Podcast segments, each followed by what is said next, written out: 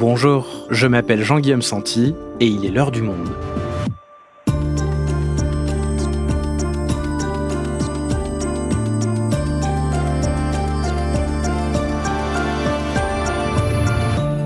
Aujourd'hui, direction la plus grande réserve de biodiversité au monde, le poumon de la planète, pourtant menacé par la déforestation massive, l'Amazonie.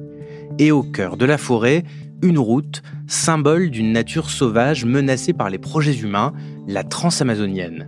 Cette artère, lancée en 1970 de plus de 4000 km, traverse le Brésil d'est en ouest.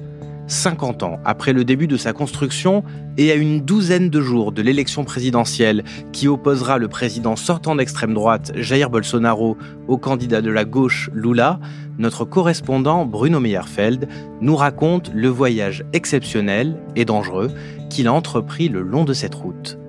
Déforestation, trafic au cœur de l'Amazonie, un épisode de Cyrielle Bedu, réalisation Amandine Robillard.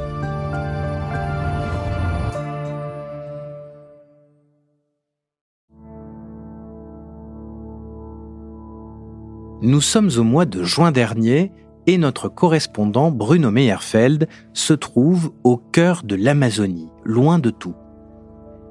C'est un voyage exceptionnel qu'il a entrepris avec le photographe Tommaso Proti.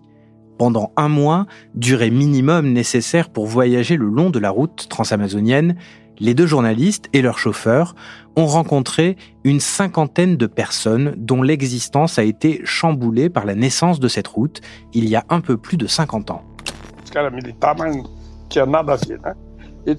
Première étape de leur périple, Altamira, la ville brésilienne où le chantier de la route a débuté en 1970. Bruno y rencontre Antonio Inácio de Lima, un Brésilien installé avec sa famille dans la ville depuis 1972. Il a emménagé là, attiré par les promesses de richesse et de prospérité qui devaient découler de l'arrivée de la route, selon le gouvernement brésilien d'alors.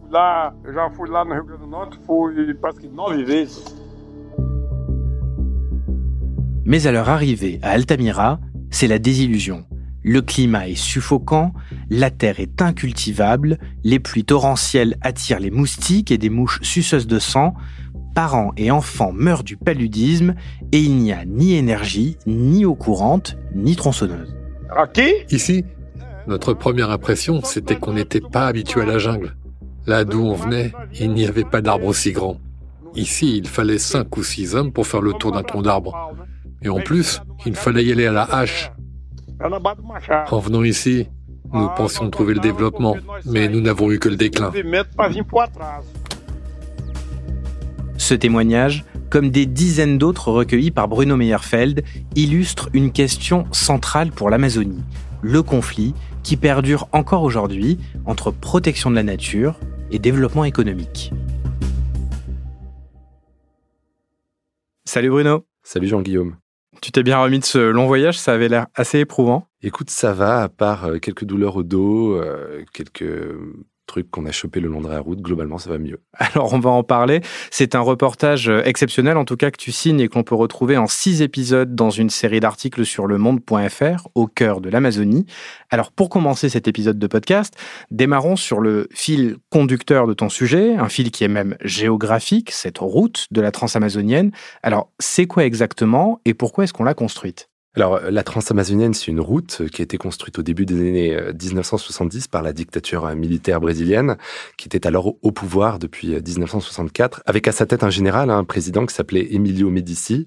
Donc, c'est une route inachevée qui fait plus de 4200 km. Au début, elle devait en faire 5600. Et à l'époque, l'Amazonie, c'était vraiment encore un continent vert, quasi inviolé, un refuge d'un cinquième de la biodiversité mondiale. Et à l'époque, les militaires entendaient ouvrir cet immense espace de force et construire une route de plus de 5600 km, soit à peu près un Paris-Téhéran. Depuis la côte brésilienne, le port de Cabedelo, près de la ville de João Pessoa, jusqu'à la cité de Benjamin Constant qui se trouve à la frontière péruvienne. Et alors tu dis que cette route est inachevée, pourquoi? Bah, le projet n'est pas allé jusqu'à son terme. Hein. Ça devait faire 5600 km, ça en fait finalement 4200. C'était globalement un manque de financement, manque de volonté politique, mais le mal était déjà fait. Les camions, les avions, les bateaux, les ouvriers ont été envoyés par, par milliers, même par dizaines de milliers construire cette route. Et j'ai rencontré l'un d'eux, Renato Nunes Gouveia, qui m'a raconté cette période. Quand la transamazonienne a été commencée, qu'on a mis la première pierre en septembre 1970 pour une inauguration en septembre 1972, on ne savait pas dans quoi on mettait les pieds. Vous voyez cette photo de la construction ici dans mon bureau? On y voit quoi? Qu'il y a de forts dénivelés. Et pourtant, à l'époque, on parlait de plateau amazonien.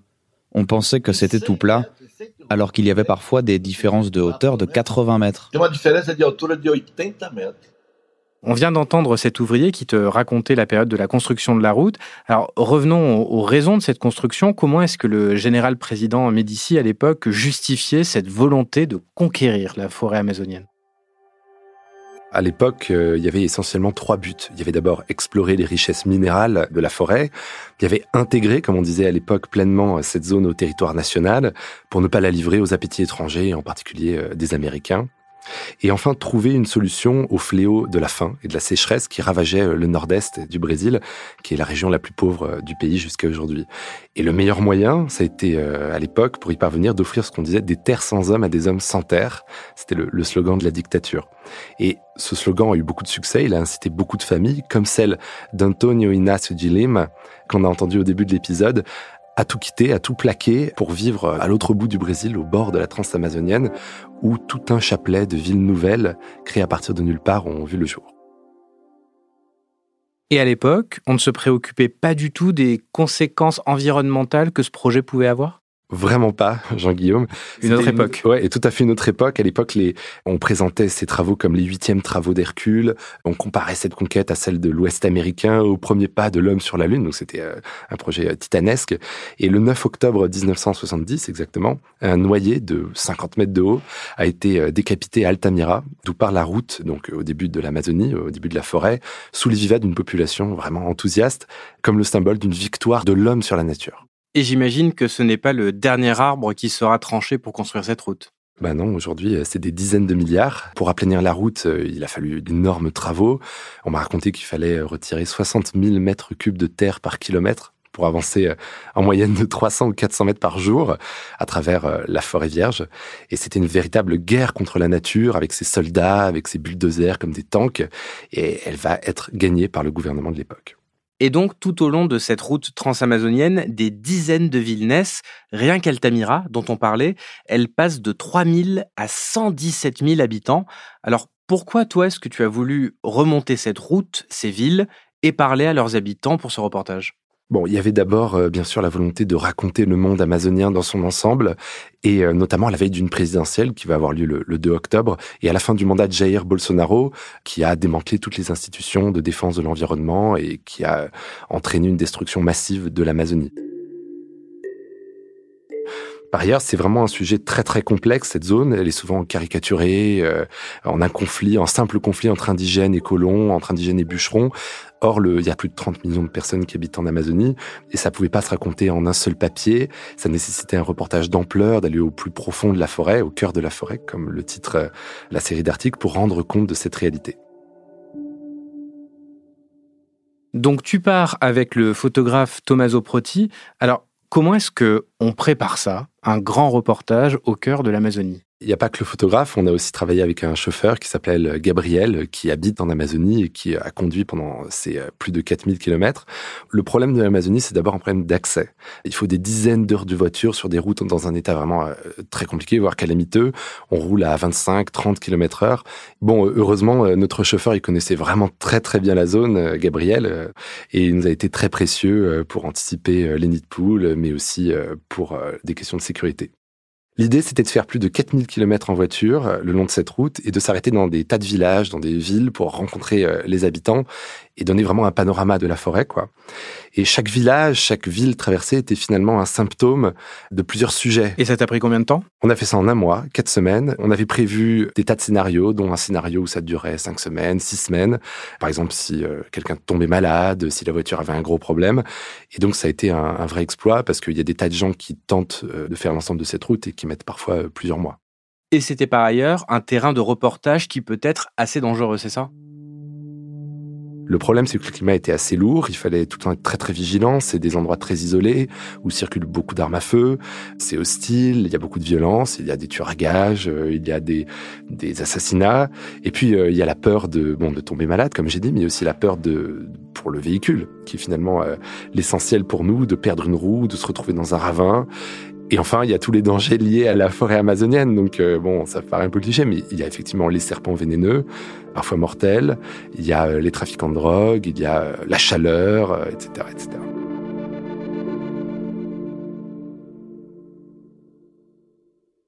Maintenant que tu nous as raconté les coulisses, Bruno, partons sur la transamazonienne avec toi.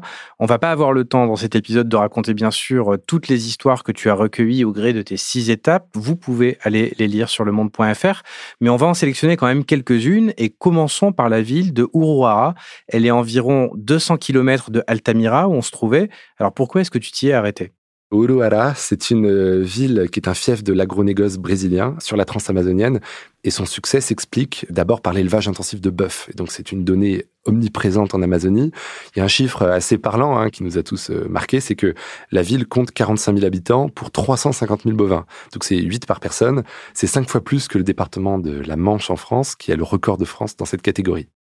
Donc l'enjeu principal à Uruara, je le prononce moins bien que toi, c'est l'élevage euh, intensif. Alors qu'est-ce que t'ont raconté sur place les éleveurs sur les raisons de leur installation ici? À Uruara, le bœuf s'est vraiment vu comme un moteur de progrès, euh, de développement, d'enrichissement. J'ai rencontré un, fermier qui s'appelle Reginaldo Galvão, qui a fait fortune en élevant du bétail. Il a autour de 10 000 vaches, peut-être davantage, sur 15 000 hectares de terre, ce qui est considérable. C'est l'un des plus riches fazenderos, c'est-à-dire fermiers euh, de la région. Et on a calculé qu'il probablement il avait un revenu mensuel d'entre 50 et 80 000 euros, ce qui est considérable dans une région euh, loin de tout et aussi isolée. Realmente é uma história.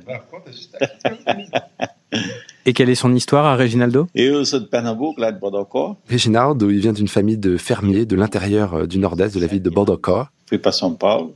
Et jeune, il a tenté sa chance à São Paulo, euh, dans l'industrie, dans les années 80. Et un jour, il a entendu parler d'un Eldorado au milieu de la forêt, où la terre était vraiment pas chère et où on pouvait s'enrichir assez vite. Et c'était euh, sur la transamazonienne, un endroit où la terre ne coûtait rien, comme j'ai dit, et il a tout quitté pour se rendre à Uruara. Mais la question que je me pose, c'est comment est-ce qu'ils s'y prennent Reginaldo et tous ceux qui sont arrivés dans les années 70 et, et 80 pour se lancer dans l'élevage intensif, alors qu'à l'époque, il n'y avait que de la forêt, c'était pas du tout une zone de pâturage. Ah non, c'était ce qu'on appelle au Brésil une mata fechada, donc une forêt fermée, c'est-à-dire hostile, euh, avec plusieurs euh, milliers d'arbres euh, par hectare. Ils ont effectué tout simplement une déforestation sauvage, d'ailleurs souvent pas à la tronçonneuse, mais à la hache. Et aujourd'hui, plus d'un tiers du territoire municipal d'Uruara a été déboisé pour l'élevage de bœuf. C'est un mouvement similaire au reste de l'Amazonie, où se trouve désormais près de la moitié du cheptel brésilien. En 30 ans, 42 millions d'hectares de forêt, sur une superficie euh, plus ou moins équivalente à celle de l'Allemagne, ont été transformés en prairies euh, en Amazonie. Alors, le problème pour euh, Reginaldo et pour les, les fermiers du coin, c'est que depuis quelques années, il y a des institutions chargées de la protection de la nature, et notamment la police environnementale. Alors, c'est quoi la police environnementale? On l'appelle l'IBAM, l'IBAMA, donc c'est la police euh, de l'agence environnementale brésilienne qui est notamment chargée de lutter contre la déforestation. Et alors elle, a euh, des agents, des milliers d'agents qui euh, infligent des amendes aux braconniers et aux fraudeurs qui pratiquent l'élevage, notamment l'élevage intensif dans les zones protégées. Ils sont capables de confisquer les têtes de bétail. Ils ont longtemps mené de très grandes opérations, notamment pour incendier le matériel des fermiers. Et ces méthodes, en fait, elles sont très mal vu, évidemment, et décrié par les fermiers grands et petits du coin. Et l'un d'entre eux, Nilsson, me disait que c'était vraiment révoltant. Il disait révoltant et tellement injuste. Il avait l'impression d'être traité comme des criminels par ce même État qui avait pourtant, dans les années 70 euh, et 80, incité les fermiers à bouger en Amazonie. Et dans cette indignation de ce fermier, on voit bien le conflit récurrent entre d'un côté la défense de l'environnement et de l'autre des éleveurs à qui on a promis la prospérité et qui se sont installés ici et pensent être dans leur bon droit. Et désormais, ces fermiers, ils sont soutenus par un homme politique de premier plan, puisque c'est le président Jair Bolsonaro. Bolsonaro, il s'est fait le grand défenseur de l'élevage intensif et de l'exploitation, hein, plus généralement de l'Amazonie. Il est très populaire à, à Uruara et défend cette activité. Alors, quand il a été élu président du Brésil, en fait, euh, Bolsonaro, il a réduit drastiquement les budgets des agences environnementales, de l'IBAMA, par exemple, un 24%, je crois, de, de budget en moins. Et il a placé à leur tête des fidèles, des hommes qui lui sont proches et qui annulent quasiment toutes les opérations que veulent mener, justement, euh, la police environnementale. Alors repartons avec toi Bruno de Uruara pour revenir sur la transamazonienne et 700 km plus loin, on arrive dans une autre ville au cœur de la jungle, Jacareacanga. C'est vraiment un parcours du combattant pour se rendre à, à. Il faut traverser euh, une zone de forêt très très préservée, avec des arbres immenses de 30, 40 mètres de haut. Euh, au milieu de la route, je me souviens, il y avait des, des félins qui passaient, des familles de singes. C'est vrai qu'on se sent vraiment au cœur de l'Amazonie à, cet endroit-là. Et on traverse tout un tas de rios, de rivières, et d'igarapés, c'est-à-dire de ruisseaux en portugais, tout ça en longeant une très grosse rivière qui s'appelle le Tapajos, qui est un des plus importants cours d'eau d'Amazonie. Et en fait, euh, on traverse des affluents euh, les uns après les autres le long de la route. Et au début, euh, tous ont une couleur plutôt cristalline, transparente. Et peu à peu, on se rend compte qu'ils deviennent sales, pollués, toxiques, ils ont une couleur laiteuse. Et on se rend compte petit à petit qu'on pénètre dans un autre territoire, celui des orpailleurs, des chercheurs d'or, qu'on appelle en portugais les garimpeiros. Et donc Jacareacanga, qui est donc le, le, fief des orpailleurs, te permet de raconter une autre facette de l'exploitation de l'Amazonie. Et donc là, il s'agit d'exploiter ses ressources en or. Oui, tout à fait. Jacareacanga, c'est la capitale de l'orpaillage illégal euh, en Amazonie. Donc c'est une petite ville hein, de 41 000 habitants, mais qui a un territoire euh, rural gigantesque. Et dans cet immense territoire euh, rural forestier se déroulent des activités d'orpaillage. Et donc on s'est rendu dans l'un de ces bourgs autour de Jacareacanga qui s'appelle Porto Rico, donc qui porte assez bien son nom, Port Riche. Et là on a rencontré un orpailleur qu'on appellera Augusto. Jusqu'au dernier moment, on n'était pas sûr que cette rencontre euh, arriverait. On avait très peu de contact avec lui. On a dû passer par des intermédiaires. Et euh, bon, finalement, on a été plutôt très bien accueillis. Euh, on nous a accueillis personnellement à Porto Rico, chez lui. Nous a offert en bienvenue des petites pierres violettes en quartz et un, un déjeuner riz poulet. Voilà, pour l'anecdote. Qu'est-ce que Augusto t'a dit de lui, de sa ville et de son activité de chercheur d'or? Lui, il est très fier de son métier de garimpero, d'orpailleur. Son père, lui, a débarqué à Porto Rico, dans ce petit district dans les années 70, à l'ouverture de la transamazonienne. Et à l'époque, cette route a justement permis d'offrir de vastes zones de forêt à, à l'orpaillage. Il a commencé l'orpaillage dès l'enfance, à 13 ans. Et alors, tout se faisait alors de manière très, très artisanale. Hein. Il me l'a raconté, il n'y avait pas de machine. Il devait tout transporter sur son dos, on devait creuser à la pelle. Il y avait de l'or partout. Il m'a raconté que sa famille avait déterré une pépite de 412 grammes ce qui est considérable.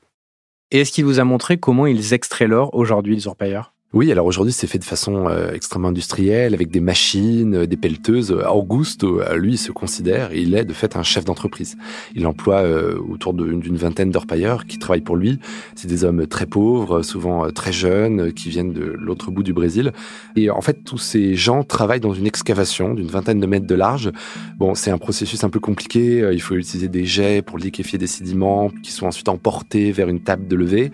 Ce qu'il faut retenir, c'est d'abord l'usage du mercure, qui aujourd'hui indispensable à l'orpaillage. C'est la partie la plus scandaleuse et la plus périlleuse de l'opération parce que le mercure chauffé produit une fumée extrêmement toxique qui après se disperse et vient euh, contaminer euh, et empoisonner la forêt et l'ensemble des rivières alentours devant nous, il nous a montré la récolte de la semaine. Donc c'était quelques grammes d'or, 63 grammes exactement. Il nous a dit que ça faisait à peu près 16 000 reais. Donc ça fait 3 000 euros. Lui, il a considéré que c'était plutôt une bonne semaine, mais il lui arrivait de faire beaucoup plus ou un peu moins. Et tout ça, c'est illégal? C'est totalement illégal, d'autant plus que la plupart des orpailleurs dans la région le font sur des terres indigènes.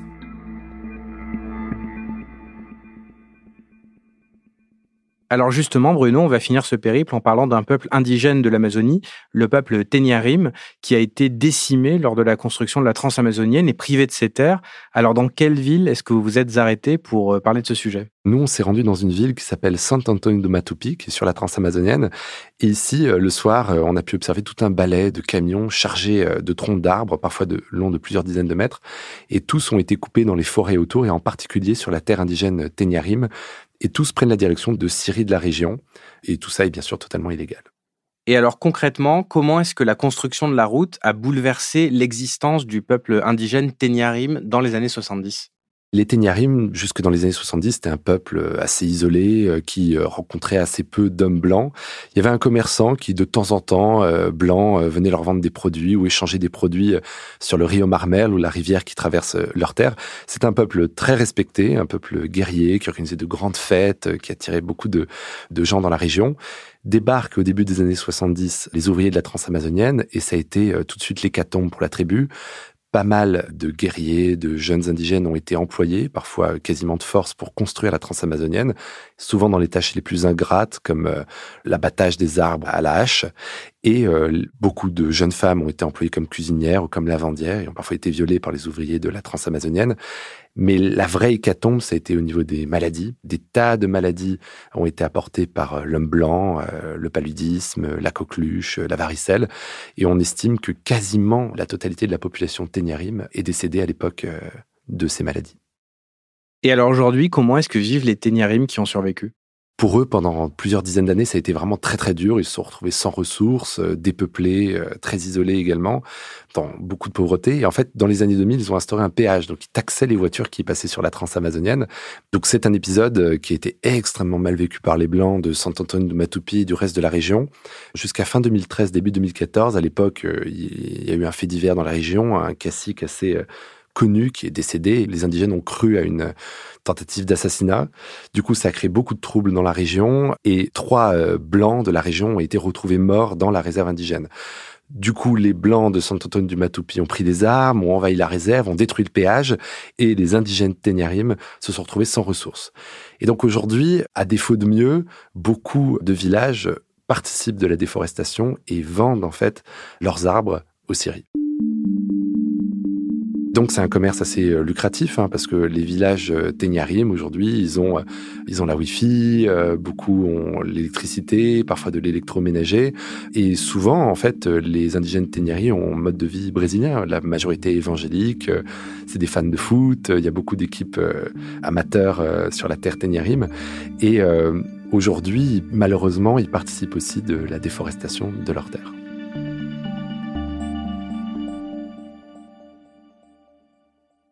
Bruno, on l'a bien vu avec ces différents exemples de villes, la construction de la transamazonienne, elle a transformé la forêt, sa nature, les conflits autour de l'exploitation de ses ressources, la façon dont les peuples indigènes comme colons y vivent. Et cette question, elle est majeure, elle est même cruciale en cette année présidentielle, parce que j'aimerais, pour conclure, qu'on parle de l'élection à venir qui va opposer le président sortant d'extrême droite, Jair Bolsonaro, au candidat de gauche, et ancien président, Lula. Alors, on l'a vu, Bolsonaro est très plébiscité dans certaines régions autour de la transamazonienne. Quel est son discours sur l'Amazonie et son exploitation? Bolsonaro, il est, très clair dans son discours et depuis longtemps, il l'a déjà dit, l'avenir, et là je cite, l'avenir de l'Amazonie, c'est pas les Indiens ni les putains d'arbres, mais le minerai. Donc Bolsonaro, c'est un défenseur de l'exploitation à tout craint et sans limite de la forêt amazonienne. Il considère que les pays européens n'ont pas de leçons à donner, qu'ils n'ont pas préservé leur nature, que le Brésil a déjà fait beaucoup d'efforts et que les populations ont droit au développement, un développement qui passe forcément, selon lui, par le bœuf, les minerais et l'exploitation du bois. Aujourd'hui, l'économie fonctionne presque uniquement dans le secteur agroalimentaire et ils sont étouffés par des questions environnementales qui n'aident en rien le développement et la préservation de l'environnement. C'est un paradoxe, mais c'est la vérité. Donc depuis son arrivée au pouvoir, il a démantelé la plupart des euh, agences de protection de la nature, il a mis des proches et des fidèles à la tête de celles-ci. Résultat, la déforestation en Amazonie a explosé, elle a atteint des records. En un an, je crois, plus de 13 000 km de forêt ont, ont été rasés. C'est à peu près la superficie d'un pays comme le Liban, et c'est ça chaque année depuis qu'il est arrivé au pouvoir. Et le candidat pour la gauche, Lula, comment est-ce qu'il se positionne sur cette question?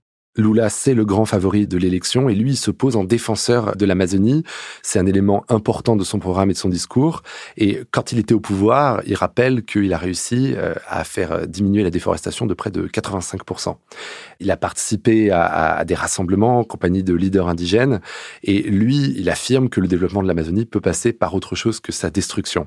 Il a fait aussi son mea culpa. Pendant son gouvernement, il y a eu plusieurs projets euh, en Amazonie d'infrastructures qui lui ont été reprochés, et en particulier celui du barrage de Belo Monte, justement sur la transamazonienne, à Altamira. Et il a promis d'annuler la plupart des décrets que Jair Bolsonaro a pris contre les indigènes et de refinancer l'ensemble des agences environnementales. Donc aujourd'hui, Lula, c'est clairement la bête noire de ceux qui veulent exploiter sans limite les ressources de l'Amazonie. Mais la vraie question, c'est une fois au pouvoir, est-ce qu'il peut vraiment changer la donne? Est-ce qu'il est prêt à employer la force? Et ça, on n'en est pas encore sûr. Merci Bruno. Merci Jean-Guillaume.